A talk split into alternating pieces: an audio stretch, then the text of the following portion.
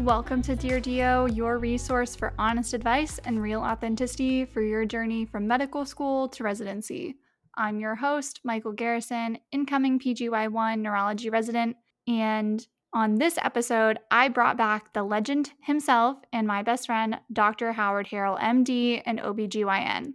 Dr. Herrell is a preceptor at my medical school and has served as faculty at residency programs in the past, so I felt like it was very fitting that he's the perfect person to give this advice.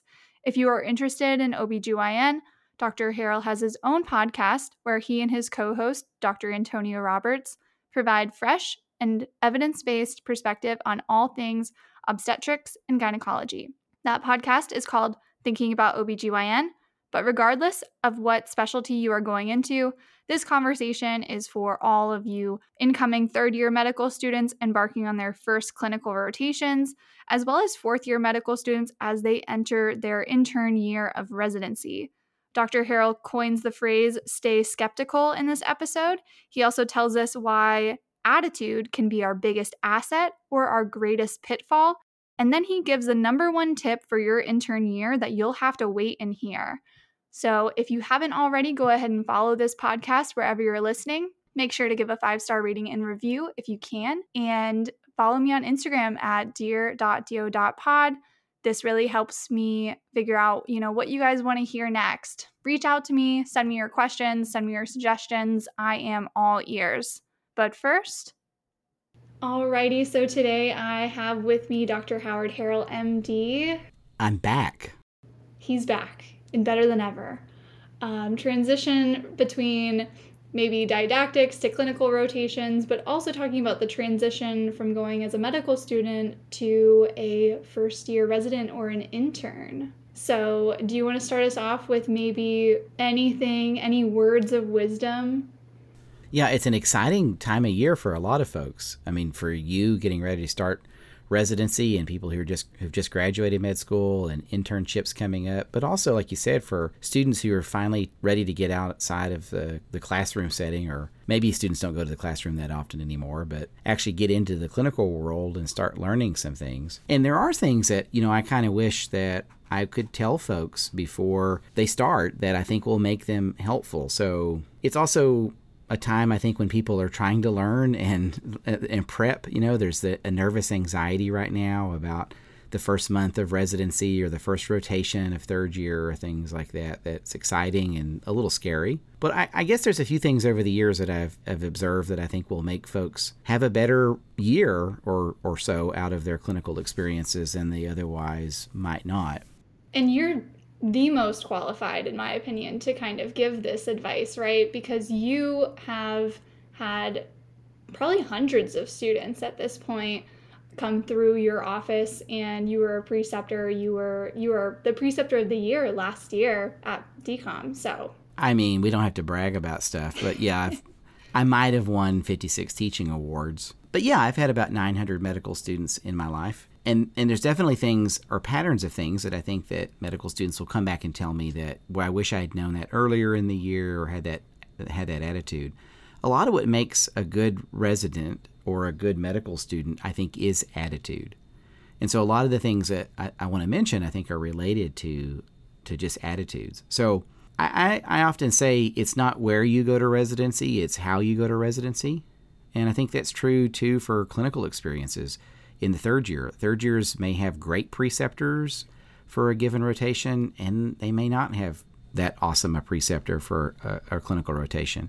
But still, your job as an adult learner in both settings is to take responsibility for your own education. So, yeah. So I think I think things that I would encourage students to do first of all is to just be skeptical. Don't start third year or internship and assume that your attending physician is blessed with all knowledge and is never wrong about things. Now, hopefully they are, right? I mean, it'd be wonderful if you had a great person to work with, but there's a lot of variation. And, and so your job is to learn what is correct and learn how to learn what's correct, not just to parrot back whatever an attending tells you.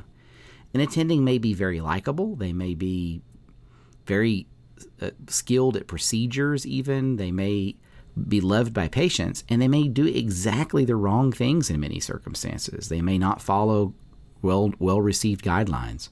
They may not pick the best medicines or have the best workup for different diagnoses, even though their outcomes are reasonably good, or at least reasonably good as far as a new third year med student or a new intern can look and see. So be skeptical.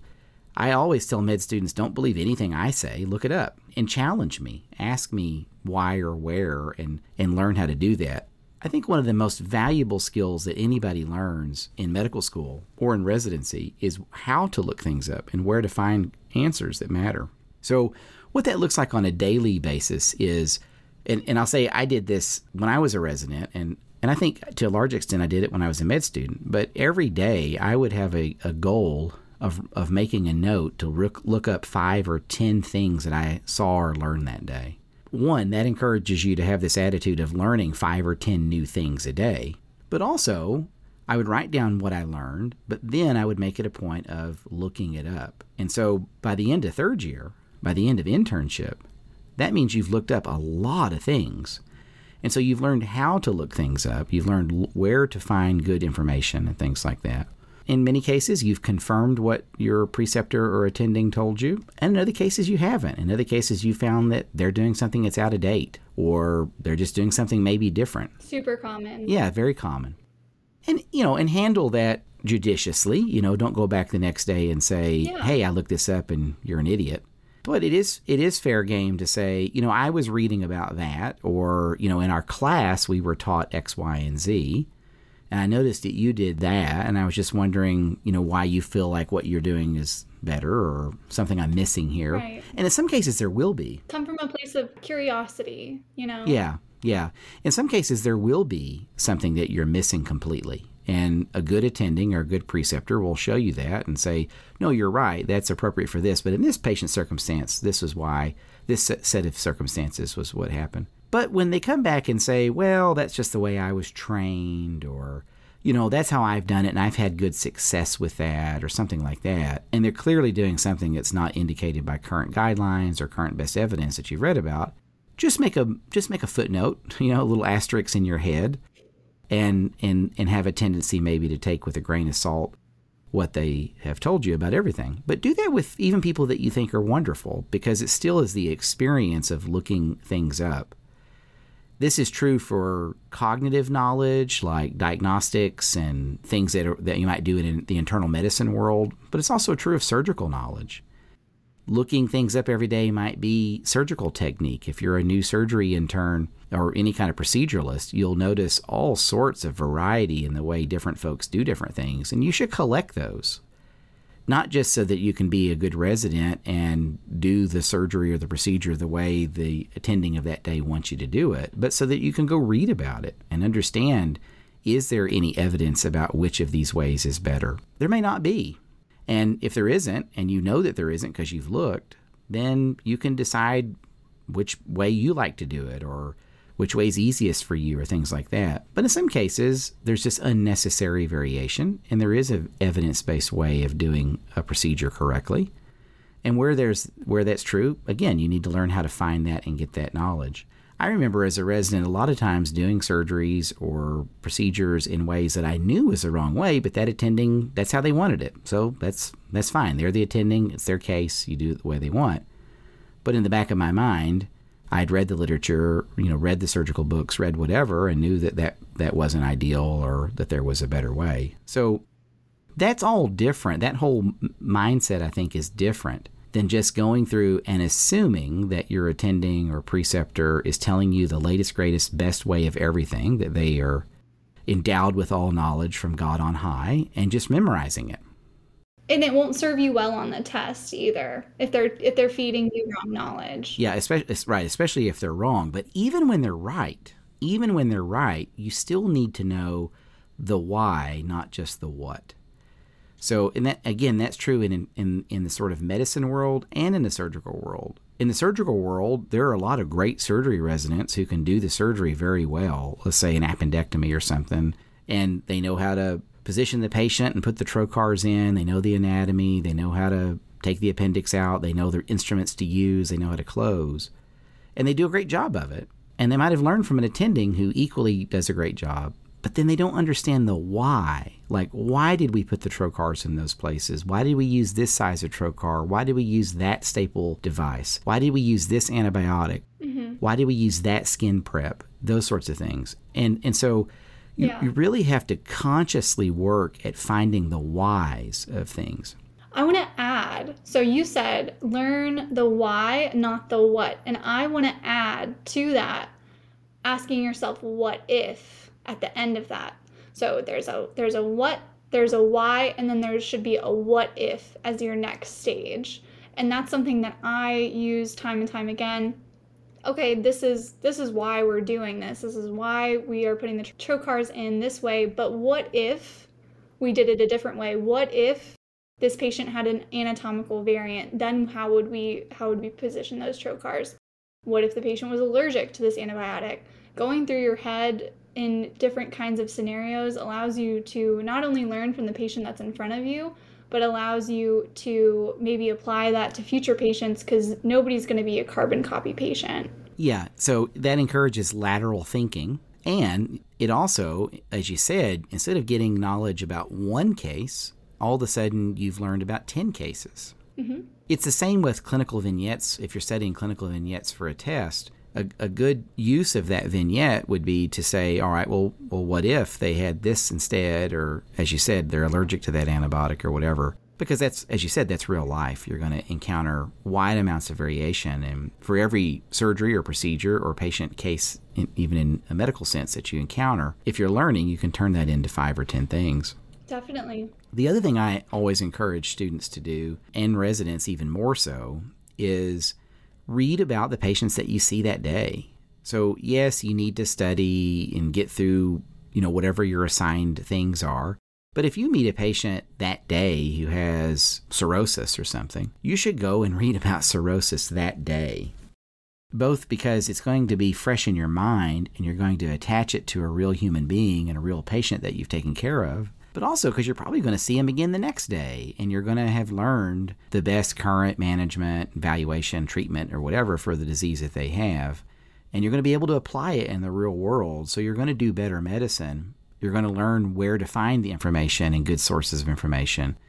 And you're going to attach it to a real person that you've taken care of, which is just a fantastic memory aid. And most physicians will tell you 30 years later, oh, I remember Mrs. Smith, the first person I saw with X, and this is what happened to her. And that's just a fantastic way of memorizing and, and learning things for the long term. So, uh, read about your patients.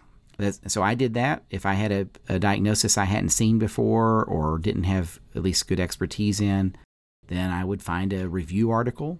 Again, learning the skill of how to find a good review article and these are usually on the order of 6 to 12 pages, something like that. And I would read it that day, at least one diagnosis a day. And you do that through a year of internship or a year of third year of medical school, and you've read about, you know, 250 different things. You've read 250 review articles. Man, you're way ahead of other people if you've done that. So that's, so that's something I recommend as well.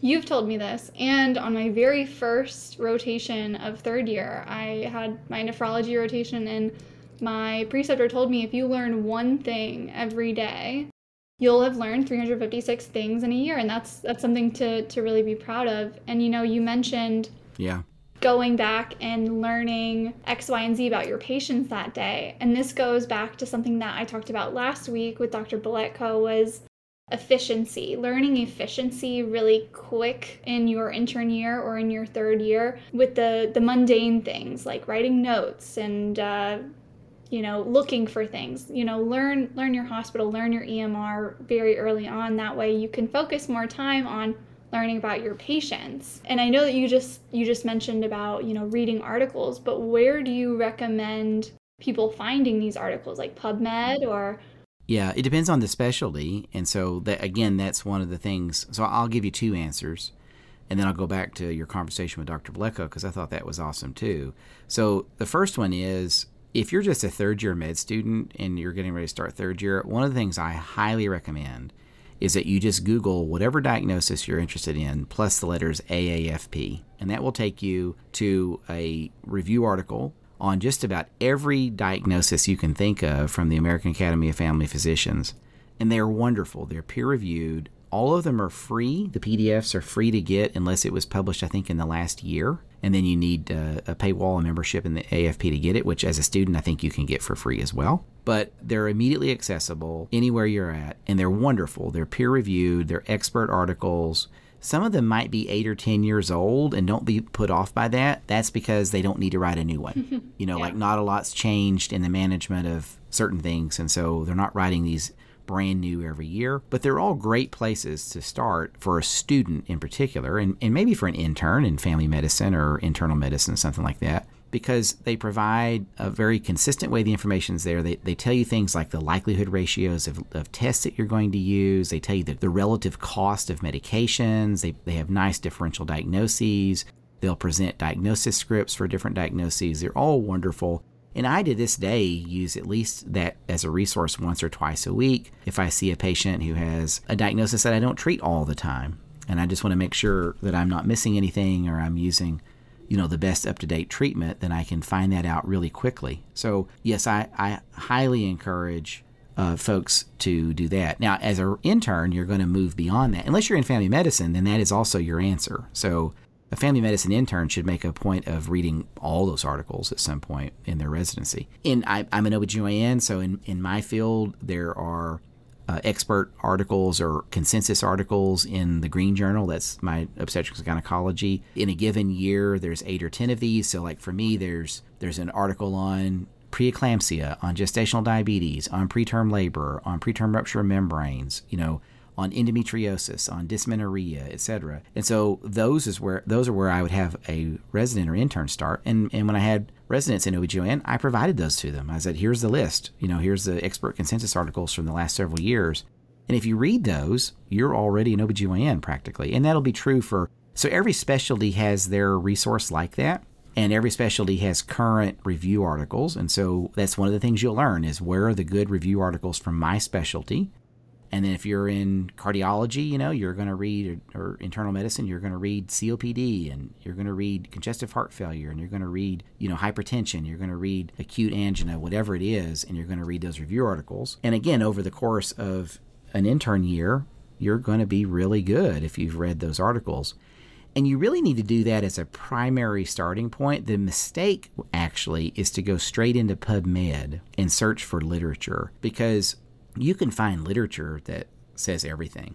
And you can find crazy studies. Yeah. You can find studies published in 2023 that, that have conclusions that are completely opposite of what we're actually doing in clinical medicine doesn't mean that you should be doing them. Yeah, like yeah, that's a mistake people make sometimes. They say, "Oh, there's this brand new article from, you know, some obscure journal of whatever, and they did this, so I'm just going to start doing that." And you're not ready to make those decisions. So you need background, and that's why a good expert review re- uh, article will give you that and give you the lay of the land. And then you can say, okay, well, we've been using this drug for treatment. Now there's some new literature that, that's questioning that. And now you're right. qualified to maybe start dipping your toes into that literature.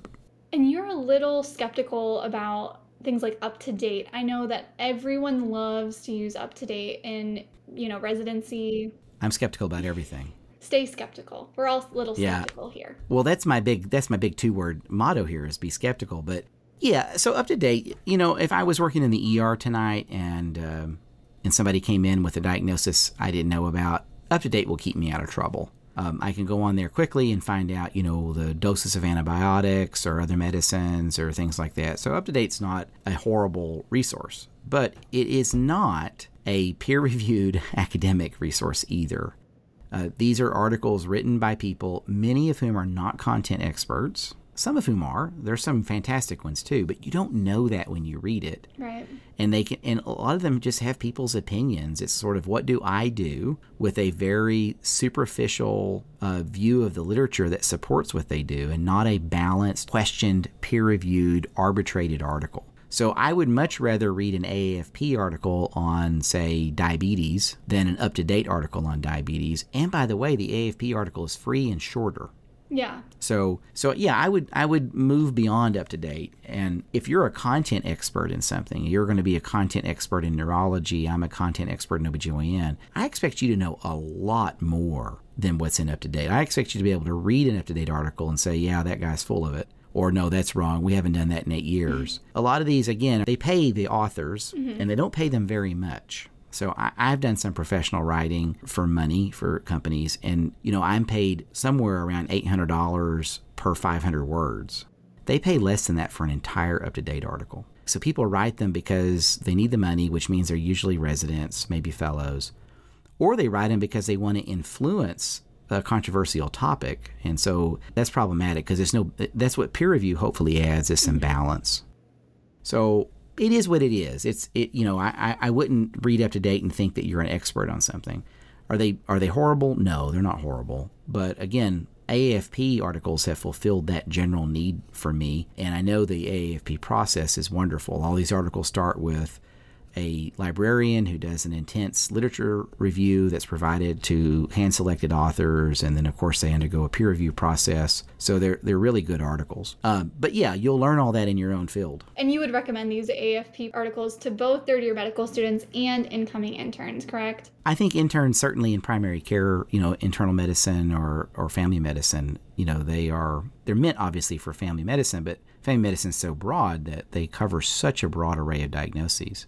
Right, right. But if you get into specific specialty, you'll learn those sources for your own specialty. Now, the point you were making about not getting caught up in the trifles of internship is hugely important. So, I've talked to folks who during internship just feel like glorified paperwork shufflers and secretaries. And, and, and you don't want to do that. You want to get really efficient at things like H&Ps and discharge summaries and operative notes and things like that. If you're spending more than an hour or two on paperwork as an intern, you need to do something different. Mm-hmm. And in the age of EHR, that means like very quickly figure out the best shortcut or dot phrases for Epic or you know every every software has this.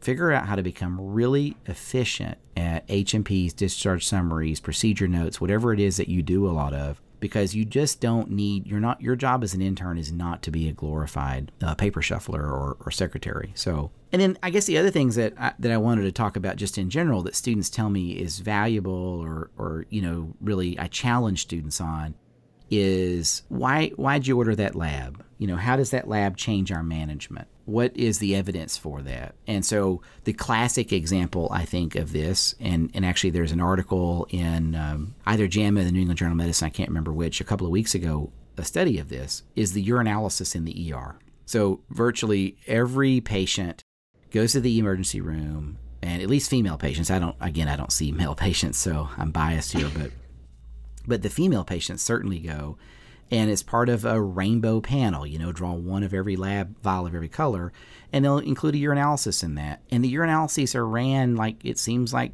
regardless of what the complaint was. I think it's coming from a place of fear. Well, they're afraid that something is going to get missed and then they're going to get sued. Maybe, but if a patient comes in with a cough, yeah. why did you think they had a urinary tract infection? I know, I'm just playing devil's advocate. no, I know. No, I know.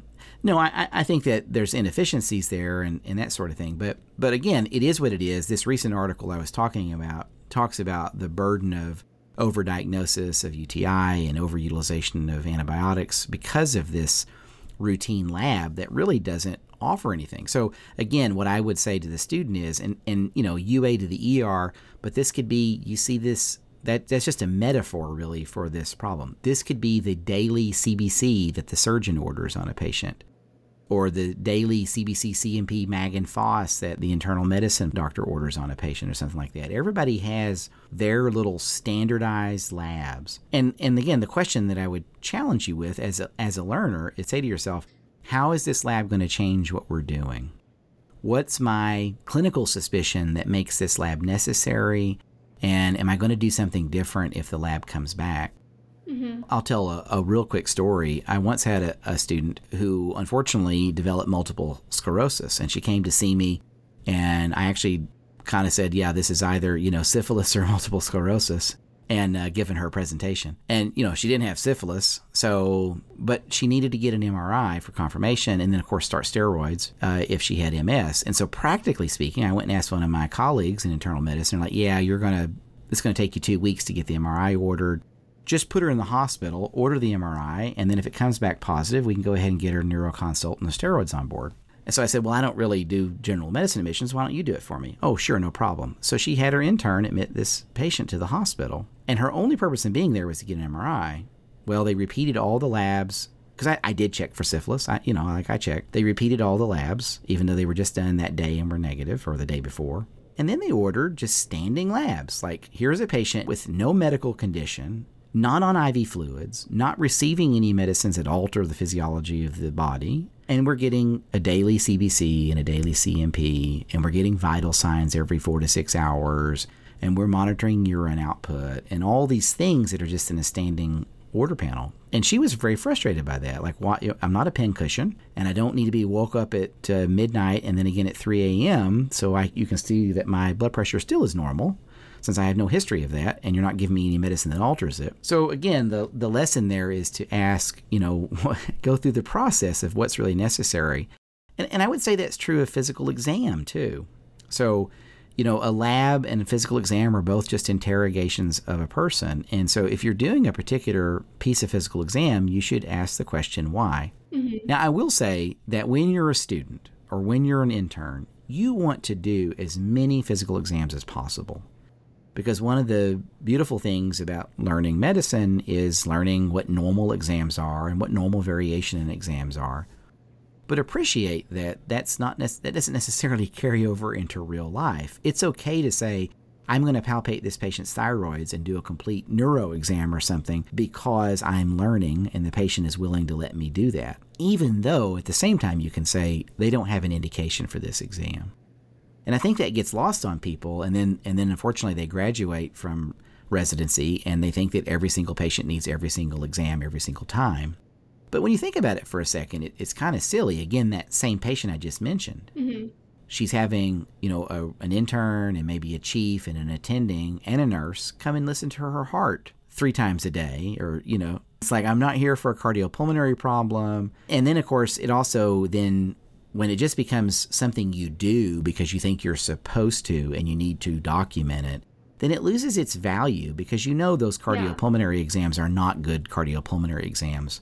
And they're over the shirt. They're over like three layers of clothing. Yeah, it grazes your chest for four seconds, and somehow you've said that this, these people have a no, normal cardiopulmonary exam. On the other hand, please, as a student and a resident, learn how to do a really good cardiopulmonary exam, and it's going to take you five or six minutes at a minimum if you're really doing the things that you should do and do them as often as you can and learn normals and things like that. But in your mind, I'm saying, say, I'm doing this for my education. Thankful to have a patient who's allowing me to do that. I'm not doing it for the patient's benefit and, and mm-hmm. just understand those things. So, um, that's a good distinction to make. I think I'll say I'll say a couple of other things before we finish, especially for people going into surgery or procedural fields. I think I learned more from bad surgeons than I did from good ones. But again, this is another attitude opportunity. Yeah. So I would look and say, okay, I read about the way this procedure is supposed to be done. I've seen other people do the procedure and, you know, it shouldn't take this long or they don't struggle with this part like this person does. And then he asks the questions, why are they struggling? How could I make their job easier? Maybe I can retract better for them. Maybe they have a, a need for a tool or something they don't have maybe they just don't have a good technique. And then you try to answer those questions. And the attending doesn't know the answer. If they did, they wouldn't be struggling. But your job is to find out. And that comes again from reading about the procedures, reading different techniques for the procedure, watching videos. YouTube's actually a fantastic resource for all procedures and surgeries, and watching lots of different people and the way they do it, mm-hmm. and finding out where there's randomized trials that compare one to the other. But but I can remember as a student as and as a resident sitting there watching bad surgery and thinking to myself, okay, this is what they're doing wrong. Here's how this could be done better. Yeah. I think that in surgery is one of the settings that attitude can really come out um, in a bad way and it can foster kind of negative environments. And I think I saw the most attitude change in myself when I saw negative attitude in the OR. And I would just remember being like, I will never be like that. I never want to be like that. This is a perfect example of what not to be. And sometimes that example of what not to be is more powerful than the example of what to be. Yeah, I guess that's what I'm saying. And so learn learn from people. Learn from look at the doctors who don't have uh, everything going well for them and, and learn the inverse from that and how to not make the same mistakes. The other thing I would say is learn your guidelines for your field. Like just up front, learn the guidelines. And every time you see guidelines violated, which is sometimes appropriate due to a difference in the patient characteristics or special circumstances or just finances or things like that, but at least every time ask the question, why did we not do this the normal way? Why did we violate the guideline? And sometimes the answer is we committed malpractice. we, we, we messed up. That attending doesn't know what they're doing. Yeah. And sometimes there is no guideline, right? Like uh, That's that true. happens that happens a lot in neurology because it is such a changing field all of the time. Uh, that was something that I had to get used to very quickly, especially coming from coming from your rotation uh, and then going on my auditions i very quickly realized like it's it's not really the same because the things that we do in neurology a lot of the times when we get a mag level it's like why are we getting the mag level? But at the same time there's not really an indication but there's not a contraindication and it's just a lot of a lot of gray area yeah. Well, but the point is to understand that and acknowledge yes, it. Yes, exactly. And then there are obviously there are a lot of things that are just of expert opinion, and you'll you'll learn to weigh those things with what information you have.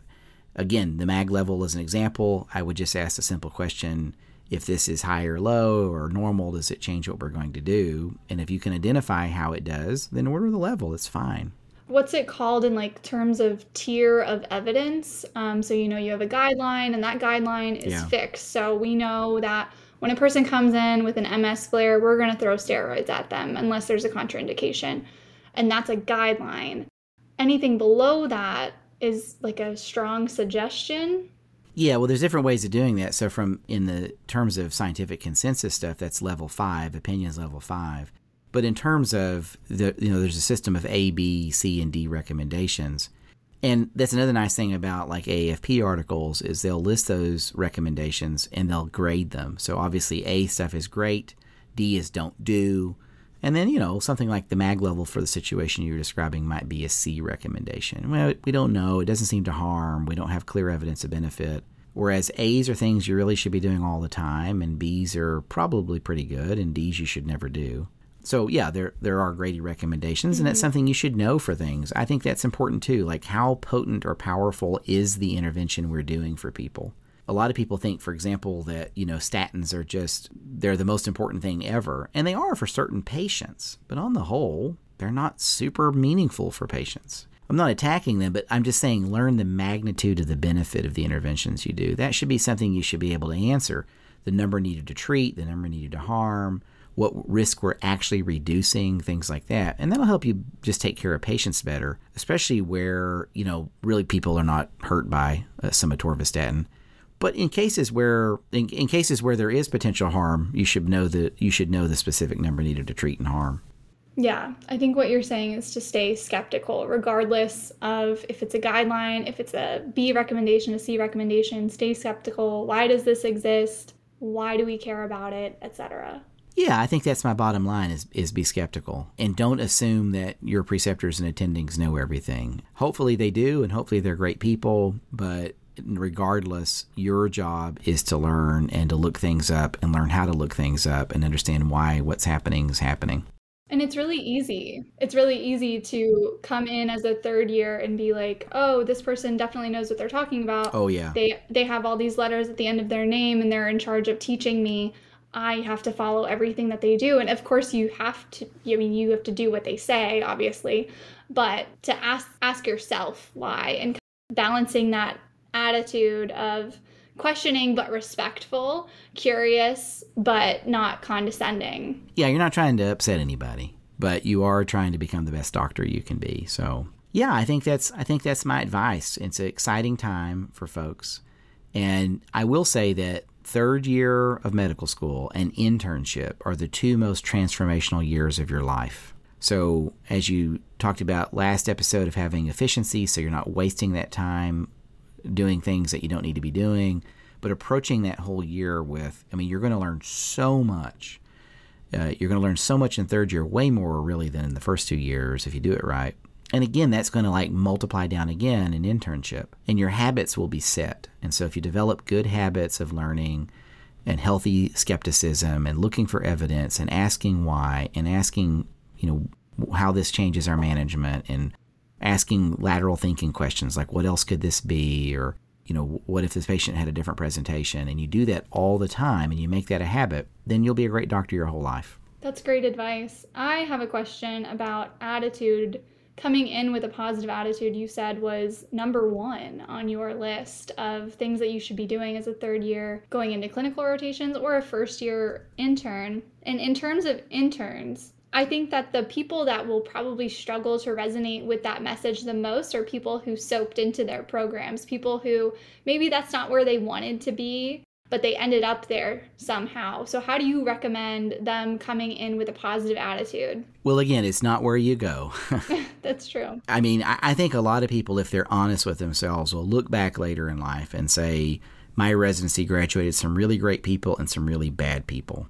And, the, you know, what's the difference? It was the same attendings, it was the same patient experience, the same rotations, the same clinical experiences. And the difference, I, I promise you, will get down to the attitude of the individual learner who took their learning, you know, took it seriously and, and, and understood the importance of self education and self directed education, at least. So I would say to that person who soaped in, be thankful that you matched somewhere, even if it was through the soap, and embrace it. Like, take the bulls by the horn. This is your opportunity that, that you have been given. Don't dwell on misfortune. Don't think about what could have been don't think about, you know, what you did wrong or how you were screwed over or something like that, but instead say, I'm lucky to be here and lead with gratitude. I think the older you get in life, the more you appreciate that gratitude, gratitude, and I don't want to rhyme because it's going to sound glitchy, but gratitude and attitude really are the most important things. And come in each day and be thankful that you have patients that need you to take care of them. And that's your responsibility and dedication uh, to them is your job and do it. Do it. Be excellent in, in everything that, that you do. Definitely. Don't let your ego get in the way of you helping patients because that's detrimental to both yourself and people around you. Well, thank you so much for giving me those words of wisdom that I'm going to carry with me forever. Just that conversation, just that last part, I'll leave you with a quote from Martin Luther King Jr. If a man is called a street sweeper, he should sweep streets even as Michelangelo painted or Beethoven composed music or Shakespeare wrote poetry. He should sweep streets so well that all the hosts of heaven and earth will pause to say, Here lived a great street sweeper who did his job well. So that's what I would say to the folks that are disappointed about where they're at or what they're doing is uh, just go out there and be Michelangelo. So this brings us to the final segment of my show where I or my lovely guest sends you home with something that they really love, that they want to set you up with, and we are calling that their final Rex. So, I know, Dr. Herrell, you have an amazing book out there. Would you like to use that as your final rec today? I mean, if you're going to make me. Yeah.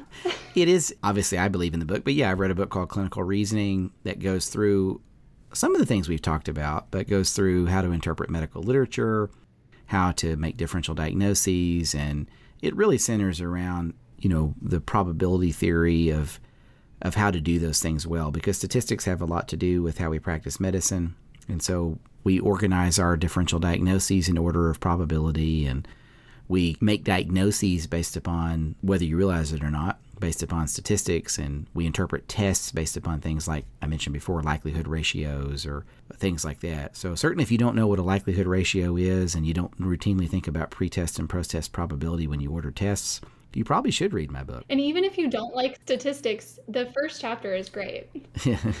she doesn't like chapter five, it sounds like. You can skip chapter five. But yeah, you can get it as an ebook for nine ninety nine on Amazon and read it on your spring break. I don't know. Well, we're all on this, you know, two months off until July 1st when we all start this. Yeah.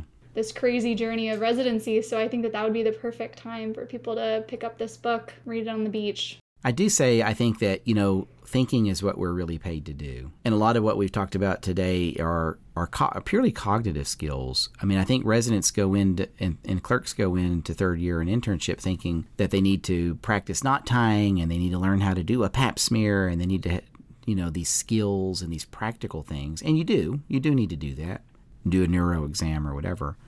But the most important thing we do is think and think critically. So that's what the book's about. All right. So I hope that you guys felt like that conversation was helpful. I hope that you walked away from this conversation feeling like maybe you can go out into clinical rotations or during your intern year and take some of these pieces of advice with you. Stay skeptical, have a good attitude, and make sure that you are becoming as efficient as you can as early on as you can. Like Dr. Herrell said, that'll help you not only be a better physician, but help you better take care of your patients. So, as always, thank you so much for listening. You can follow me on Instagram at dear.do.pod. You can visit my website, deardopod.com, for blog post guides, and you can anonymously ask all of your med school questions. But of course, you can always ask not anonymously, I guess, on Instagram by shooting me a DM. Let me know what you want to hear about next week, any suggestions that you have for me. I'm all ears. Original music by Cologne, recording and production by yours truly, and I hope to see you here next time.